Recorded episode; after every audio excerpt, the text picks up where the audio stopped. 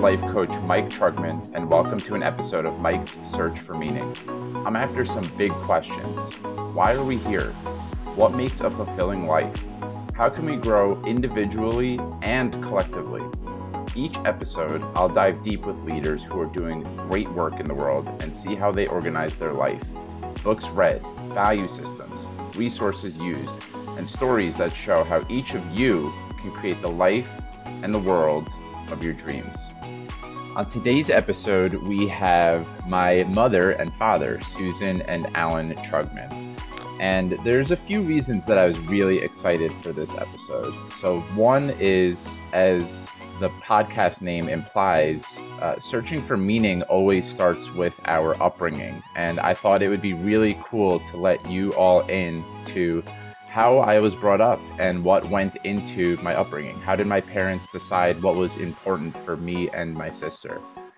It's also cool to see their love story as it evolved over time. They started out at different points in their life trying to figure themselves out. And a lot of you that are listening probably know the end result is that they're very happily married together and things seem, they might seem hunky dory. I get that a lot as feedback from people.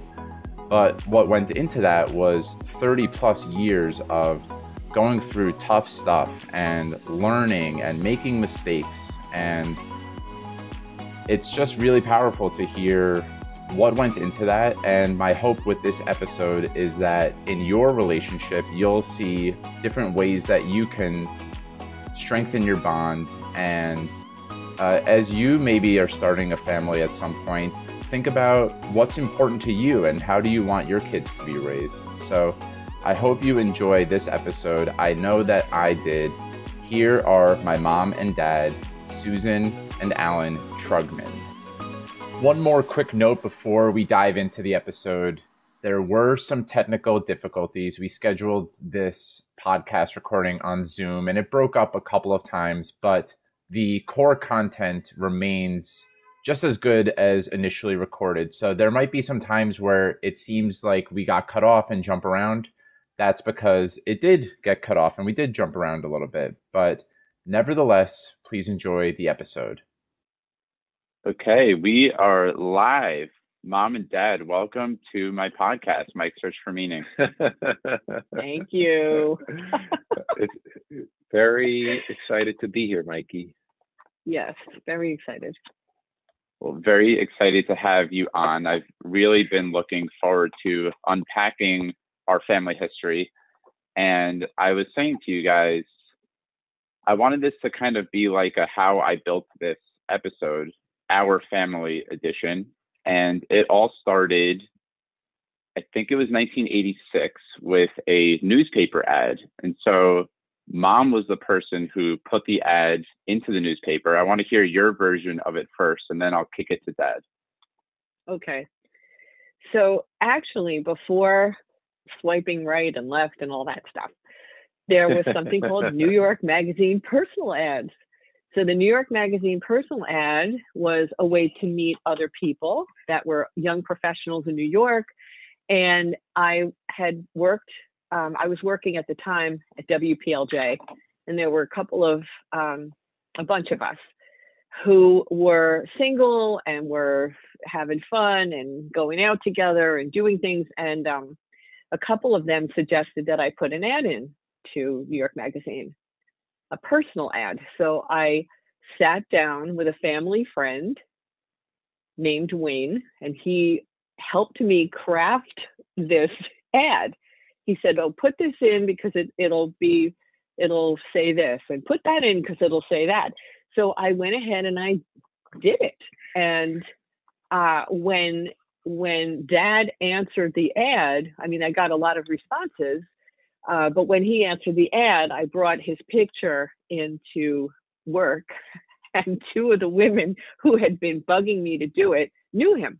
so, so it really it, it, was kind of like a meant to be scenario. Um, so I called him, and we went out for drinks that turned into dinner, and the rest is history. Do you remember exactly what the ad said? Yes. I remember the tagline. It I know that. I remember the headline. yeah, nothing ventured, nothing gained. Gained, and it basically described me that I was looking for friendship, eventual commitment, um, that I was a busy person, but I would make time for fun and romance. And uh, he answered the ad. He, you know, he clearly read the ad and answered it. He hand wrote a note to me, and I liked that. And then, um, you know, the fact that some people knew him made it better because you know you're going you're going to meet somebody in a public place of course but you're going to meet somebody and you don't know them it's a little uh scary um but um i mean i never did anything that was crazy but uh but it was nice that they knew him and they actually told me he's very nice you should go out with him so that's what i did Okay, and now I want to hear Dad's version of the story. So you see an ad in the newspaper, nothing ventured, nothing gained. I guess that stood out to you, but what else struck you about it? And then, kind of, what was your side of the story to reaching out to mom? Yeah, I, I don't remember the the the two things I remember were the headline "Nothing ventured, nothing gained," and the other thing that we've always laughed about over the years, whenever this comes up, is um, I'm busy, but I'll make time.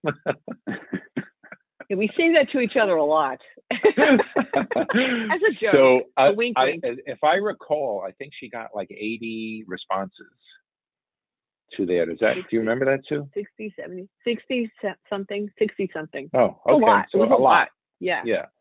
And then um there was a place I was living in Fort Lee. She was she had an apartment in North Bergen.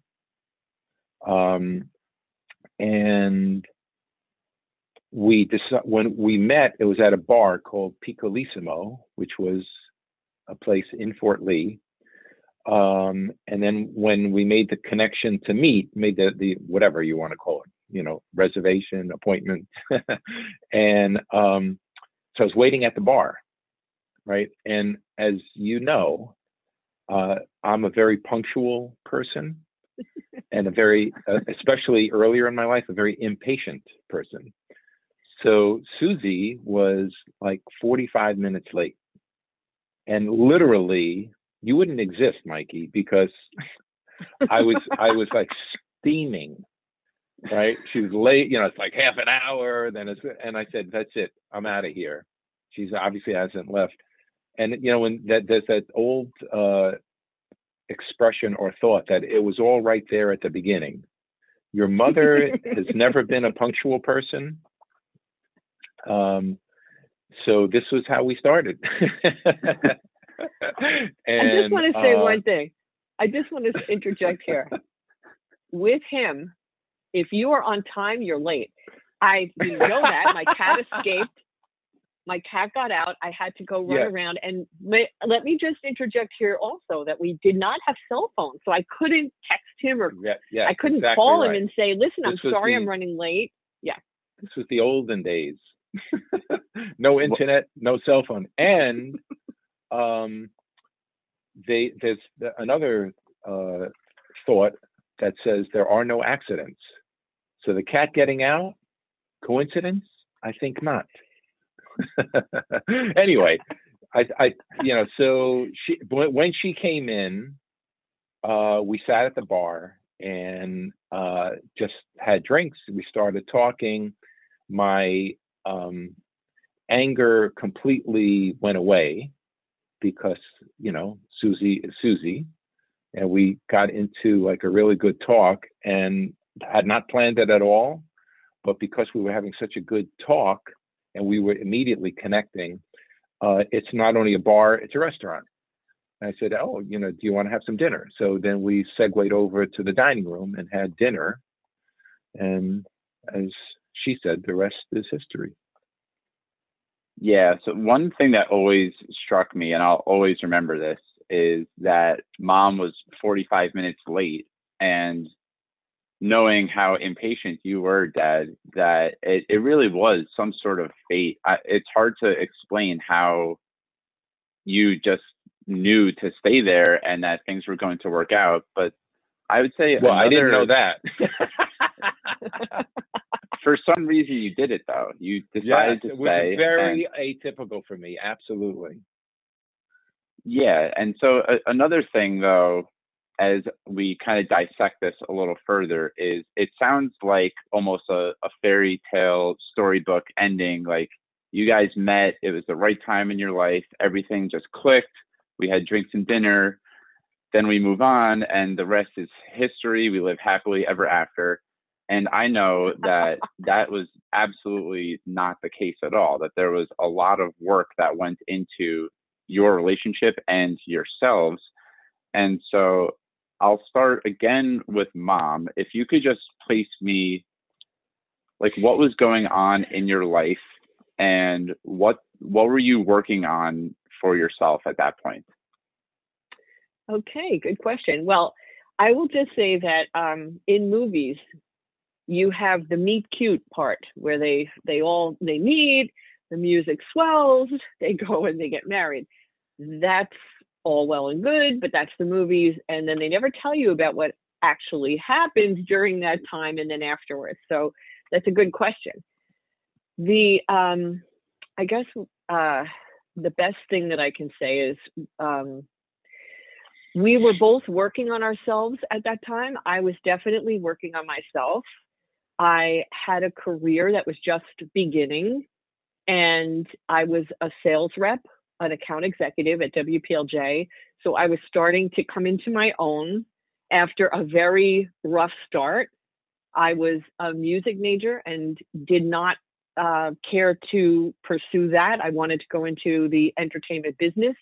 So I had to kind of zigzag and pivot to get to where I was. But when I was at WPLJ, I was feeling much more um, uh, secure in the direction that I was going in. So I was work, but I was working on it. I was also working on my personal self in therapy.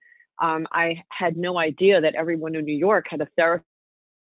Seeing, seeing a therapist, um, I joined. I joined in, and I was uh, very fortunate that it it just awakened a whole lot of curiosity in me and a whole lot of commitment in me to Can I be better. very quickly here? Yeah. What, so you decided to go to a therapist. I'm sure a lot went into that though. That it was it wasn't just like a on the spot decision that you said, oh yeah, I actually think I could use some help. Like what if we dig deeper into why you wanted to work with a therapist, what were like what were you most struggling with at that point? I knew that I wanted to uh, to grow and didn't know how. I was stuck, Mhm. and I felt that I needed to seek professional help in order to get unstuck because what happens is you just I at least for me I was just sort of um, the reel kept going over and over the same way. So I wanted to have um, a, a really good relationship. I wanted to get married. I wanted to um, enjoy my life. I wanted to be financially secure. I had a lot of goals. And I also was very curious, wanted to learn. I really didn't know anything about the business world per se. I had been trained as a musician and a performer and an actress, and I really didn't know about the business side of things. So this was a real um, an opportunity for me to grow and learn how how does capitalism work? How does it, you know, what makes the world go round? And I was really curious, but at the same time, I had to pay my bills. So I had to have something that was lucrative or that had upside and something that um, I would learn as I was going along. And I really fell into a, good, a great group of people there that were happy to teach me what I needed to learn and um, happy to pay me. we had a, You know, a there was there was wonderful there was- experience. there was such a great group of people that we've kept in touch over the years. It's really funny. Today, we are going to a reunion uh, this afternoon of that yeah, little mini reunion. Yes, yeah. Wow. good people, good people. Yeah, and- really and good people. just, It um, was such a fun group. Yeah, yeah, yeah. So yeah, so that's what what brought me to that, and then and so honestly, it turned into through the years a coaching situation. But I'm getting ahead of myself. But that's really what you know what drew me to it was just the um, the being stuck and and wanting to to open my mind and take a look at why I was stuck and how to get unstuck. Well, thank you very much for sharing that. Mm-hmm. And now I want to kick it over to Dad to explore the same thing on your side. So it seemed like you know you had a nice job and you you met the woman eventually you're going to marry and i know that you were still figuring out a lot about yourself so like, where were you at dad at that point in your journey and if you would also like what inspired or what uh, ignited the curiosity to want to work with a therapist for you? Um, it was not curiosity. it was survival. Um, so I was, uh, you know, kind of stuck in in every way, right? I was 30 years old I uh, my career was going nowhere, right? I was uh, in media research. Um, actually, no, no, no, that was before that. I was in a nonprofit um, with no career path at all. It was just basically like a placekeeper type of a thing. So there, there was a couple things that were happening. One, I saw other people my age that were starting to move on in their careers. They were starting to do things, right? Um, and then personally, I was just not able to have a relationship. I was just not connecting. I really wanted a relationship. I always knew I wanted to have a relationship. I wanted to have a family, but where I was in, in I, I just didn't have the right um, internal approach that would allow that. So that's what that's what you know and i saw that you know in terms of the career other people were moving on. Relationships my brother was married by this time um, and i loved you know gail um, and you know i was always close as you know with my brother and i became close with gail. And i just saw um, i just had that feeling that you know things were passing me by and I didn't know why. And that became the impetus to say I need to. It was I, I needed to uh, find out what was happening. Why was I so stuck? And so that's what got me into, you know, uh, seeing a therapist. Well, I was I listened recently. I think it was Elizabeth Gilbert on on Tim Ferriss, and she was talking about hospital workers and the the gravity of doing something like that and dealing with death and the most serious yes. parts of being a human. And she said that even in those types of grave circumstances, it's impossible to get through that without being able to laugh and have humor. It yes. will just, the world can collapse on you if you're not able yes. to laugh about it. And mm-hmm one of the greatest things that we can do, I think, as humans is to default to laughter. Like if, if we take things too seriously, then life can become really, it could be a trek really quickly. You're doomed. So, yes. So mm-hmm. it's, yeah, it, that's, a, it's really beautiful that you guys have always been able to, no matter how tough times were between you, that you are always able to default to laughter and be able to make each other laugh.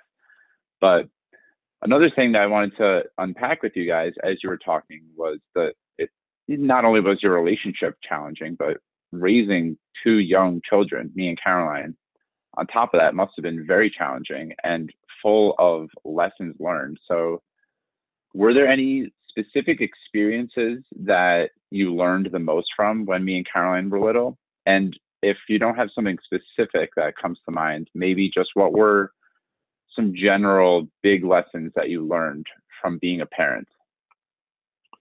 Well, I mean, it's first of all recognizing that um, you may be little, but the the the needs are very real, and with each whatever was going on, to just uh, you know listen and explore what it, whatever it was, and and then bring whatever we could from our experience to address it. I remember specifically one situation, Mikey, where you had, uh, I think, copied someone else's homework. Do you remember this? Yes. And I and I remember I really wanted to make that point. You you you just said, yeah, what what's wrong? There's nothing wrong with this. It was just something. It was easier to do it that way, and um, I don't I don't understand why you would get upset about that. And I wanted to make the point to you that it starts, you know, that that whenever you take the easy way, but it's not honest or it's not the the, the way to go, it's not the it's there's a bigger truth, there's a bigger lesson there. It starts small, you know, with just copying someone else's homework, but it's like with every situation you're faced with, you have a choice, right? And it's easy to take the the route that's you know least resistance and you know um, as long as you're not caught you know you'll be okay and i just I, that was the i remember that that was very important to make sure you were aware that it may have been easier at that point but it would have made your life more difficult if you kept going that way and took the easy way as opposed to the the honest way of doing something Mm-hmm. another specific one that comes to mind for me, and I don't know if either of you remember this, was at the grocery store. You know, as you're checking out at any grocery store, they have all the different candies, they have gum, they have magazines that, uh, right. uh, that strategically stuff placed. to reach for. Yes, very Yeah. strategically placed. And for a kid, uh, very easy to just grab one and hide. And I remember, I think it was at ShopRite in New City. I took something small. It was a little candy. It again, it, to me, it wasn't a big deal. And as soon as we got out of Shoprite, I said I took this candy, and I think I was with you, Dad. We walked right back inside, and you made me say to the cashier that I took the piece of candy and I was really sorry, and and that I wouldn't do it again. And uh, that it's very similar to the experience you were describing with the homework, in that yeah, it wasn't something that was a huge deal at the time, but the principle was very important. And that is, that's something that has also stuck with me forever. But to kick i don't even you, remember Mom, that You don't remember that. I'm sure there were No. many, many moments that are eluding all three of us right now. But those are those Right. two specifically come to mind for me like multiple times a year. And so, Mom, were there any examples that come to mind for you? And it doesn't have to be a lesson that you taught me. It could just be a lesson that you learned in raising me and Caroline as well. Um, I would say um, one of the things that stuck with me when you were kids, babies, was that I wanted to treat you like people, not babies. Mhm. And that seemed to be something that really resonated with all of us. It, you were, I never treated you like a baby. You know, I, I treated you with even, even before you could talk.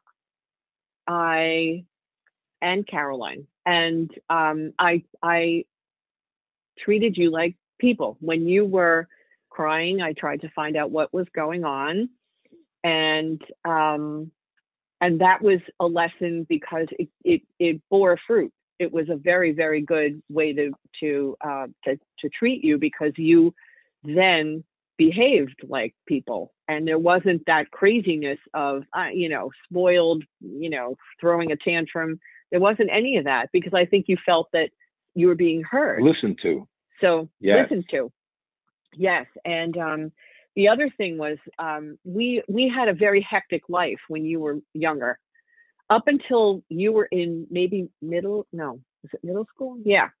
I was working in new york city. Dad was traveling. He was on planes all the time. I was uh, running to new york every day and i wanted to make sure that um, first of all i didn't want to feel guilt because i knew that uh, back at that time there were a lot of women who worked and they felt guilty about doing it And I didn't want to bring that into our family. I wanted to show you this is what a mom could do. A mom can work and a mom can be a mom. And it was uh, our babysitter because she she was my partner in that. Um, so I did not feel guilty at all. When I needed to take a day off to go on a field trip, I did. When I needed to show up for the, you know, Thanksgiving feast, I did. I made sure that I scheduled that into my week. And um, I also made sure that when I got home, I was completely paying attention to you and Caroline so that if you wanted to uh, watch TV or read, we always read stories together. Um, that that was Yeah. our time, and we, then we weekends always were read. I love yours. that. Yeah, we always read stories, and and it would lead to you know a lot of laughs and discussion and all that, and it was a nice way to sort of end the day. And then on weekends we had activities with you, and we did things with you, and um, so I didn't feel that that guilt of you know am i doing am i doing the right thing am i working i used to bring you in sometimes to to the office and make it fun. You know we would go to uh, the nba store and play basketball and it was a lot of fun because i wanted you to see this is what this is what could be. This is it's normal. I wanted to normalize mommy working. And um so there was a lot there were a lot of moving parts and i tried to part of working on myself was to to um, compartmentalize what is you know um, what what what can what is normal for you what is normal for you and what is acceptable for you and not bring my own feelings of oh maybe i should have been there you know for this or that into our family I, I Mhm. remember also like being wanting to be very clear and not um not not give some BS answer if you or Caroline would ask something. I, I remember specifically when 9-11 happened and talking to you in your room, Mikey. And you, of course, you know, were very scared that, you know, whether this was going to happen to us, you know, whether the a plane was going to crash into our house or, or whatever. And rather than just give a blanket reassurance, I just said it was very, very uh, unlikely that that's not, you know, that that that's not where this was going to happen. This was going to ha- this happened because it was a very big target, right? And um, just along those lines, right? To just be clear and not give some some um, you know whatever sweeping vague everything is everything is fine. The world can be dangerous. The world has a lot of different at any given time there's always you know threats but you have to put them into perspective. And so i remember wanting to make sure that you guys were okay but um that it wasn't something that you would at at, at any point feel like well that was a bs answer. Hmm well, this this might seem like a, a weird left turn, but it to me it does deal with the authenticity that you guys cultivated and the no BS and that I didn't like being spoken to as a little kid. Mom, can you tell the Kermit the Frog story? okay we are we using names no no names. I just want to okay. Okay. We this was really funny. When when you went to kindergarten right before that you had to go in for an interview and i remember thinking this is public school. This is not my friends who lived in new york where they had to go for an interview to see if you're getting accepted. You're getting accepted. But they Right. wanted an interview to see where you were uh, which class developmentally i guess or right yeah, which class, whatever. So you and I went in, and first of all, unbeknownst to us, you and I both had strep, which we found out later. so we were feeling really not ourselves. But we went in, and we were interviewed by one of the teachers. And what he what he did was he held up a Kermit the Frog, and he said, "Hi, Michael." No, no, no, no, no. And he started talking as Kermit the Frog, and you were you were going along for a little bit. you were going along. You kept looking up at me like, "What the heck is this?" and then you finally he asked one more question, and you said to me, "Do I have to keep talking to Kermit the Frog?" No. you do not have to keep talking to Kermit. I said, "You know what? Let's put Kermit away. Well, he, you can just ask him a question. He's okay. He's fine." So um, it was it was very funny. It really was. Um, Yeah. I don't know what he. What Why'd you bring that up, of Mikey? That was. I, it felt two reasons. One, it felt in line with the way that I was always communicated with was that I didn't want some like dressed up, fluffy, like I just wanted to be communicated directly with. So I I saw a, a, a teacher putting on a puppet show and I was thinking, why can't he just talk to me? Pers- I wasn't Right. thinking this at the time, but as I look back with hindsight, I was probably thinking as a little kid, why can't he just talk to me like a normal Right. person? Because you guys did that from when I was a really little kid. yes. I think he. I think what what was the, the attempt was to try and get you to relax, or to get any of the students that came in to relax Right.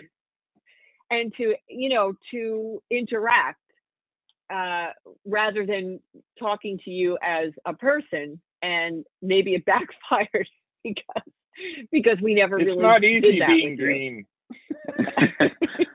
well, I mean, another thing that comes to mind is that I was I was very fearful of uh, a lot of people that were in costume, like the the tumblebee at the the, gymnastics place.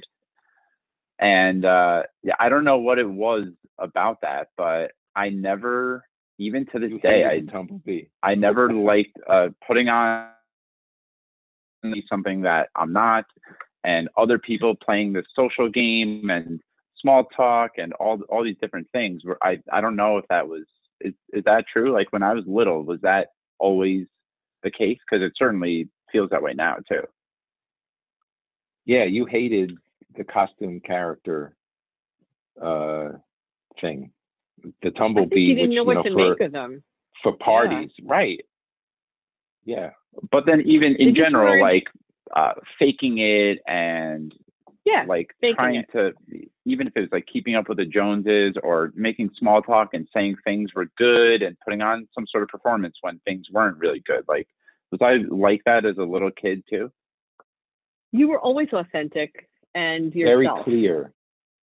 very clear but you it wasn't it wasn't that you that you it cost you in any way in terms of friendships or in terms of you know Yeah, you um, always had tons of friends. socialization. Yeah you always had friends and you always um spoke to adults and you know hi how are you? You know you did do the small talk when you when you were in a social situation but it was authentic small talk. It wasn't some crazy uh put upon put on show. It was authentic so uh that could have been also i mean it could have been partly us but it could have been just the way you you are. Hmm you know that that's just who you who you always were. You were always pretty straight straight and narrow you know? Yeah. yeah. Okay so things seem to be in order now as a family. You me and caroline are in the fold. We are growing up. You guys are you've worked through the toughest parts of your relationship and yourselves probably. You've gotten through the crisis mode. And we've i think all spoken about this before that a lot of times when we go in to do work on ourselves once we get through the crisis the work then stops. We feel comfortable to just put that aside. Things are fine. And you guys have never stopped working on yourself. And even in present day you've never stopped you won't stop working on yourself and from my vantage point your relationship continues to evolve and grow every single year and you guys grow a stronger connection every single year. What what do you think allowed you to do that or how did you have the wherewithal to once you got through the crisis mode to keep going with it and know that this wasn't some destination that it was just going to be a journey that you'd be on forever. And we can start with uh, with that.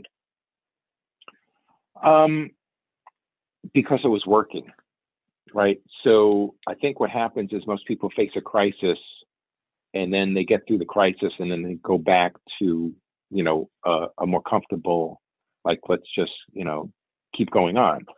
But what i found is that the more that i read the more you know through therapy examine things um, the more i was learning and growing and it was in a tangible way so i wasn't making the same mistakes that i saw the way when i grew up of the things that were limitations i mean my my you know one of the things I wanted to mention. My mother was also she's a very funny and very sweet and warm person, right? So I think that's where that kind of you know came into the as well. Although she was extremely anxious and everything, but um, you know, there was I, I just wanted to mention that this is not sure. all bad stuff.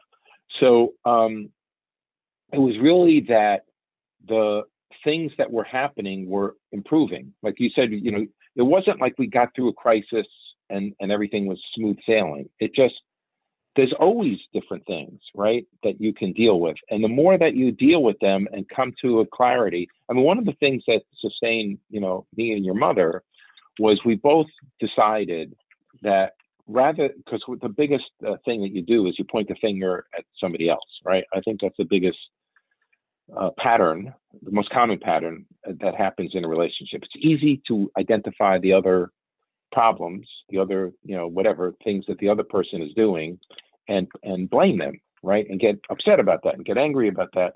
And so we both came, we both decided like we're not ending this relationship until we feel like we did what we needed to do for ourselves, right? That that we took care of the stuff that we wanted to get uh, more resolution within ourselves.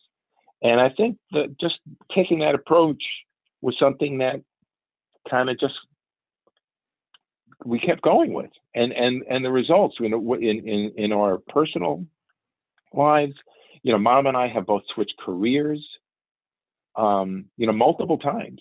You know, mom started out as a secretary before she got into sales, and then she, you know, she had a really good sales career, as you know, in the radio business, and then she got into real estate. I, you know, started out in uh, in research, you know, as I mentioned, in a nonprofit.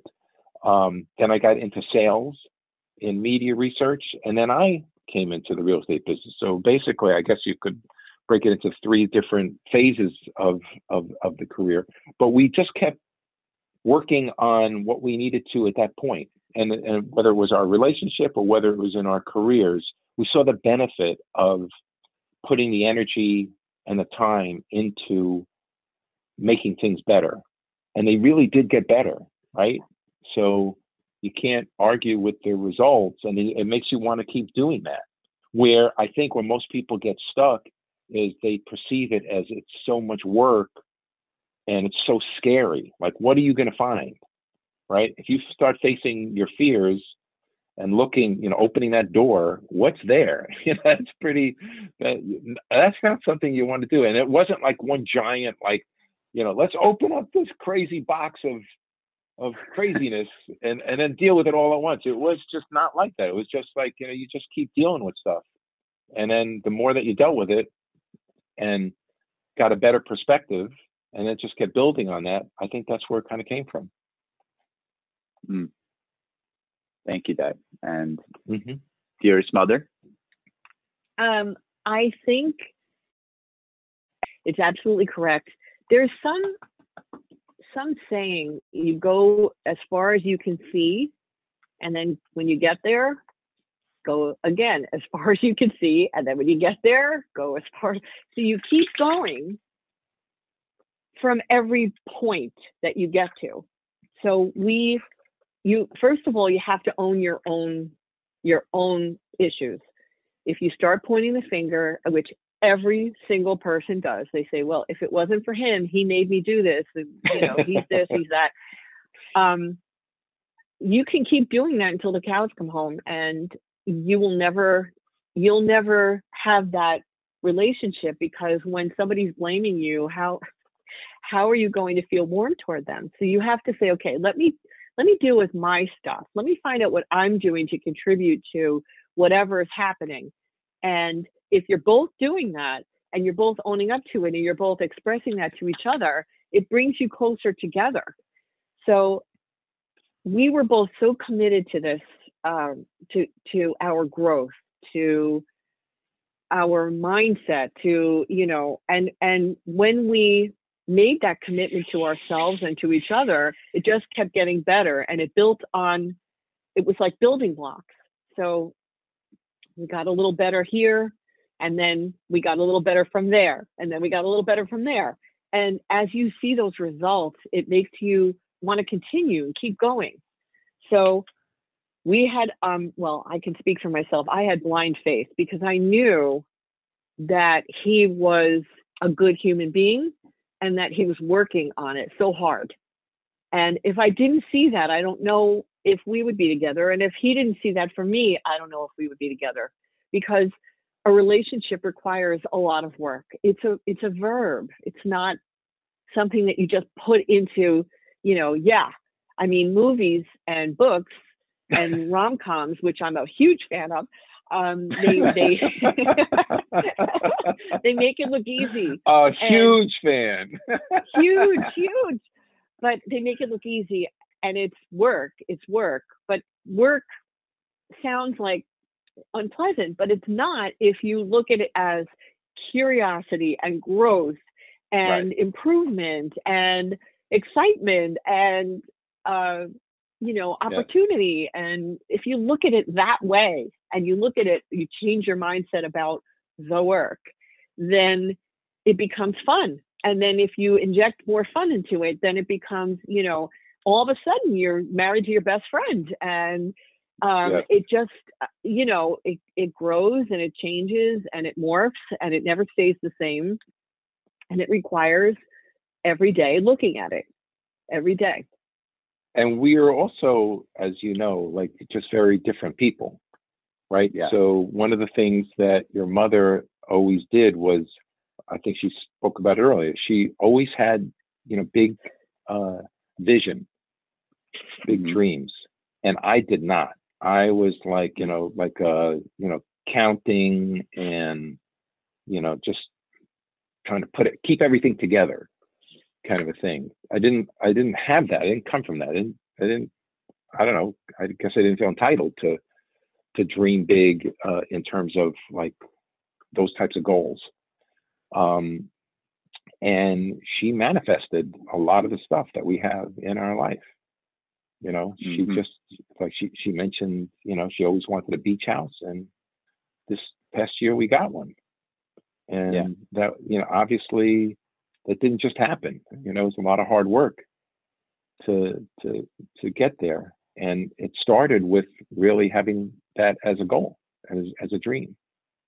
And then I saw that if you, because again, like oh, you know, you don't want to overextend yourself and you know all these other things, but we put ourselves in a position where we we could, and um, and then there's the other parts of it. You know, it's something we enjoy sharing you know, it's great for our family.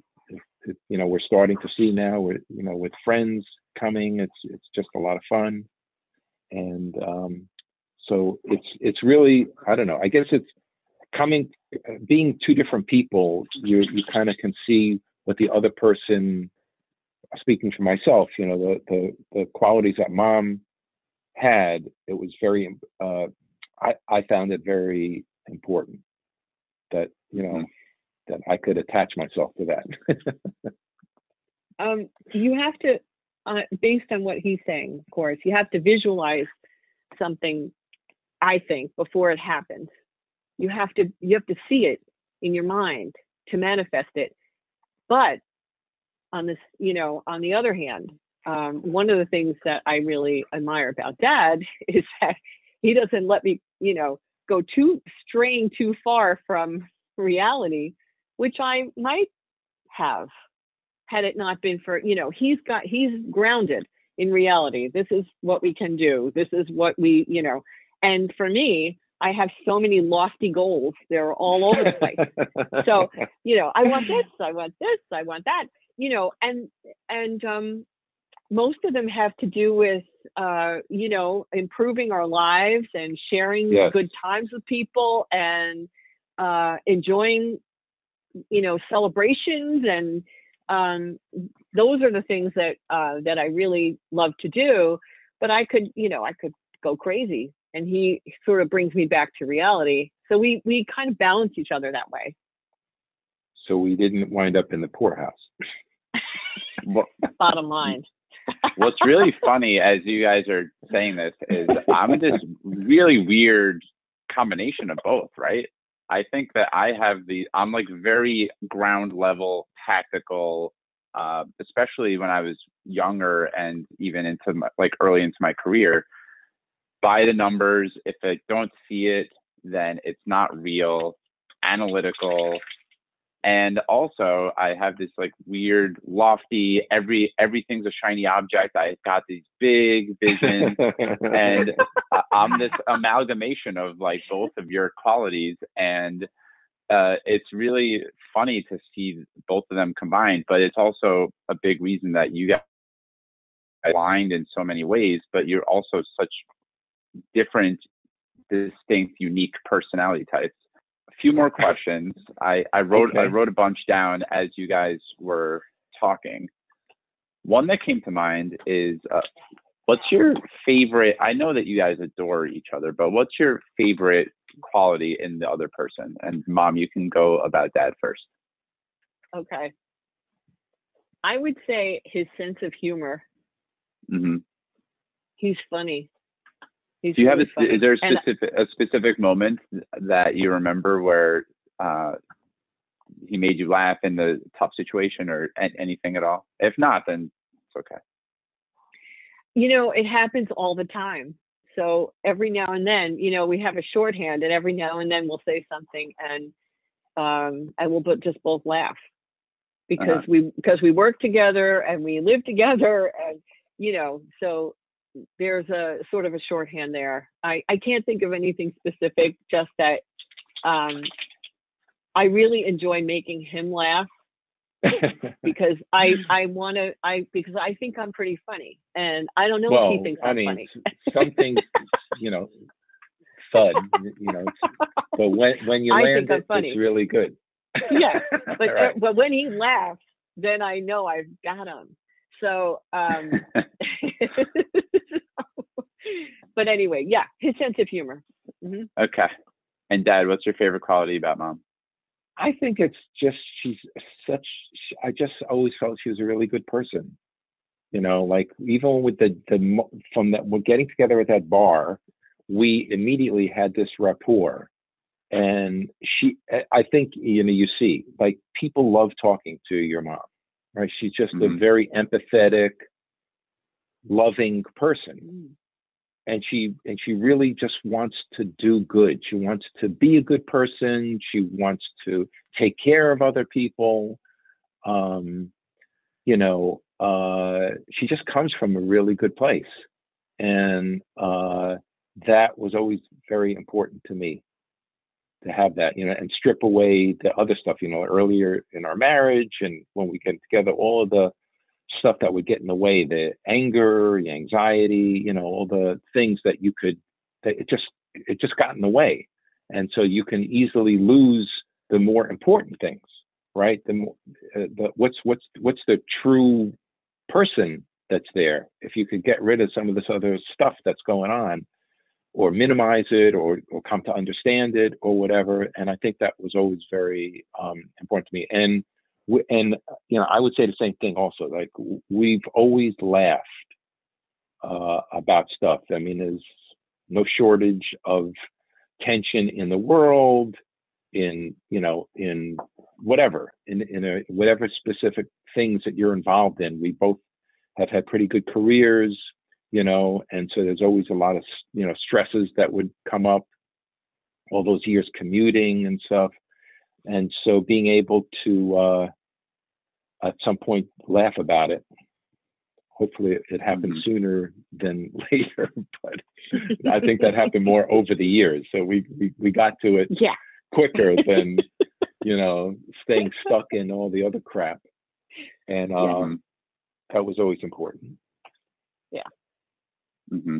Well, this this next one's kind of a, a two-parter, but in my experience, what really makes a relationship is the kind of test of going through tough times together, right? So like as you as you alluded to, mom, with rom coms, it can feel like you know a, an ideal relationship is just uh, we go on these magnificent dates and we go out to lavish dinners and life is just easy and frictionless and we know that that's not what a real relationship is, that going through right. tough times and challenges are what fortifies the relationship, kind of like a diamond. Yes. So, yes. do you, right. are there any specific challenges that you remember in your relationship that you're extremely grateful for now that became maybe some sort of ter- turning point or proved how strong the relationship was? I I don't think it was a specific. I'm I'm not recalling any specific moments. I, I remember um, feeling like all was lost, you know, in the relationship, and that we were just in a really difficult place. I remember talking to um, I, some somebody that I work with. We were at a convention, Craig Harper, and Craig was a really good guy. Unfortunately, he passed away a, a number of years ago from cancer. Um, but he had been divorced and he had one son. And he told me, he said, uh, whatever you do, like make sure you really, really, really think hard before you take that, make that choice if you if you were going to get a divorce. He said because the, it was a horrible and I remember that was a contribution to I'm going to get to the bottom of my own stuff before, you know, blowing up what we had, the relationship, or pointing the finger and saying, you know, it was all, you know, it was all mom's fault.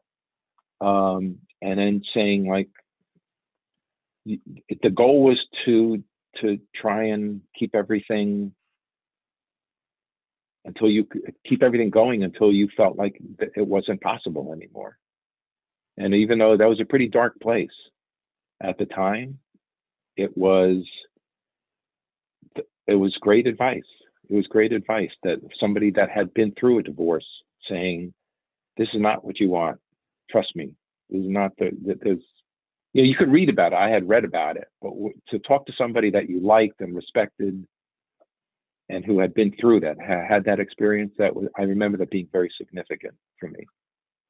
Mm-hmm.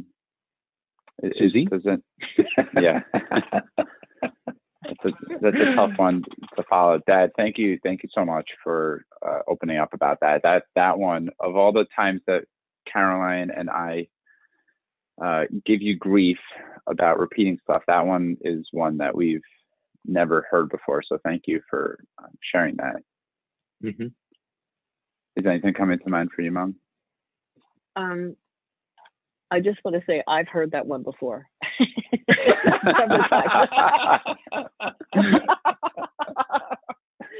um, so, you know, Susie, when you were ready to kill Alan, what made you decide not to pull the trigger?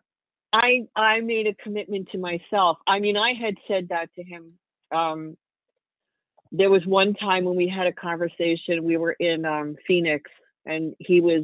Um, oh yeah. Remember that one?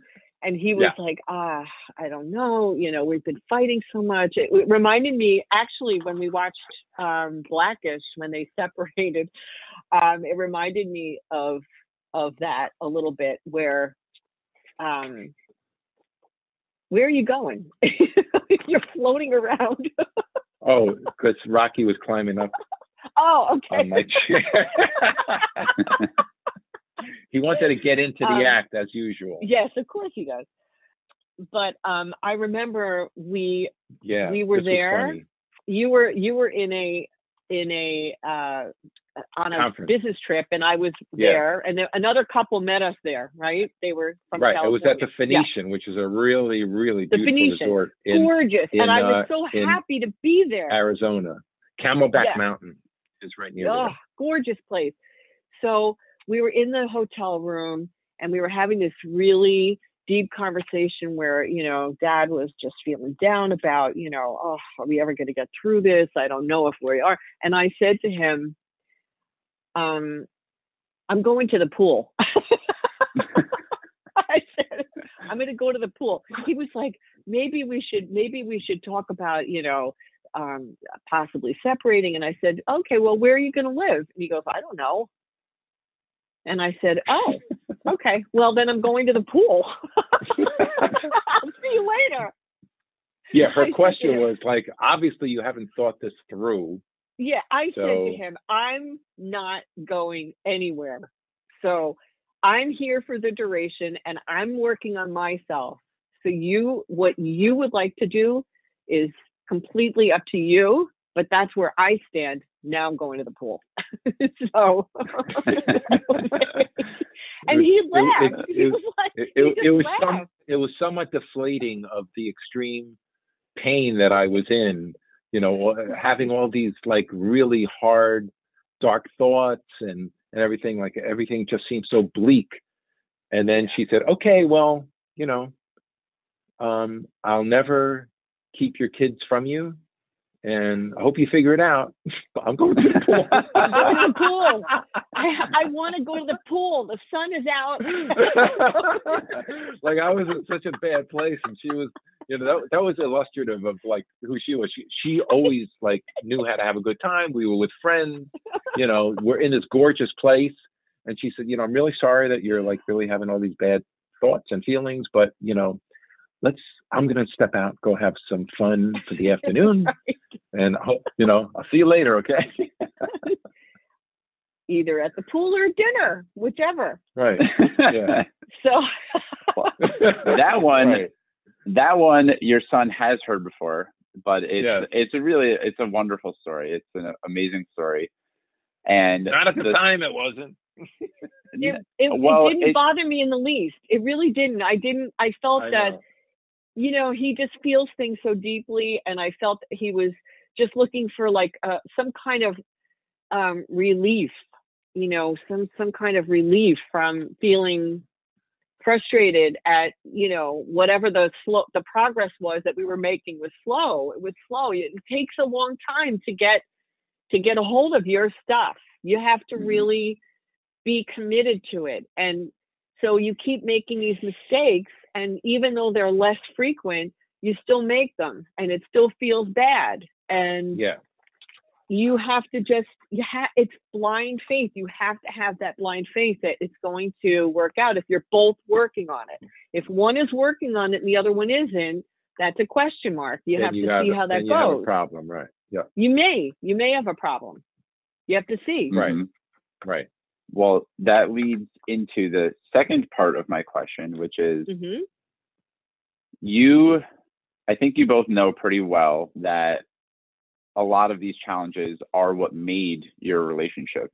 And a lot of the toughest things you went through in your life are are what taught you the most important lessons. And as a Mhm. parent that must be very challenging to watch your kids go through that same thing. It- the temptation must be to want to alleviate the pain and remove all the obstacles and yet Yeah. there's also Yeah. like a deeper part of you that knows that, that those are good they need to go through michael and caroline need to go through those obstacles they need life to challenge them to beat them up a little bit and the the question for me is what's what's it like as a parent to have to watch your kid figure it out and not want Yeah. It's really uh it's it's it's not easy.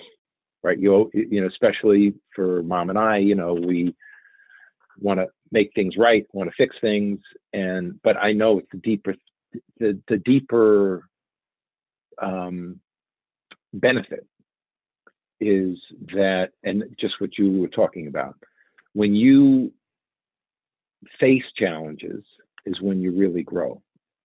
And why I would I would hate to have deprived the, the, the two most precious, you know, of well, three precious people, but I mean of my kids, right? That deprive you of that because it is where you really learn. And you can talk till the cows come home. Talk is it's it's the doing, right? No matter what we said, you guys were watching what we did. You know, we both mm-hmm. knew that. Mom and I both knew that.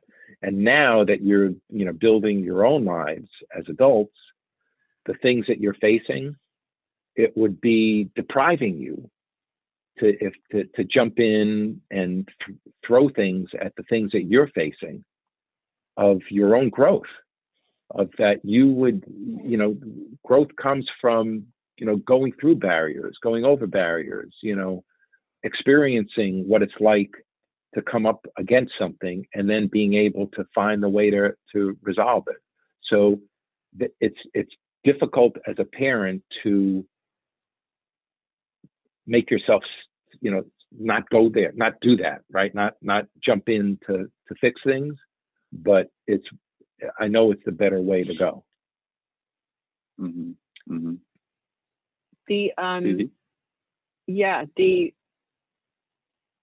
the biggest obstacles that i faced in my life while they were really unpleasant at the time turned out to be great gifts for me because I realized that I could figure things out and I could, I had the resources inside me to deal with adversity. And that confidence is only available to somebody who has adversity. Yes. So every time I want to fix things, for my children, I remind myself of that and I say, well, you know, they know we love them, they know we're here for them, but they have to know that they can do this.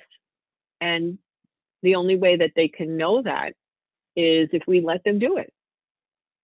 And mm-hmm. you and your sister are extremely capable of handling your lives.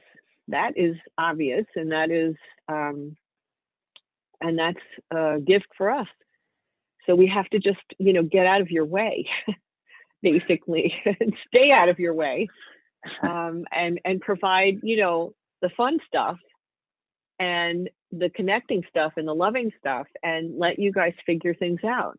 And if you need to talk to anybody, we're here. But we can't, we can't, like he said, we can't fix it. We we don't want to fix it. You're capable. Right. We don't have to fix it.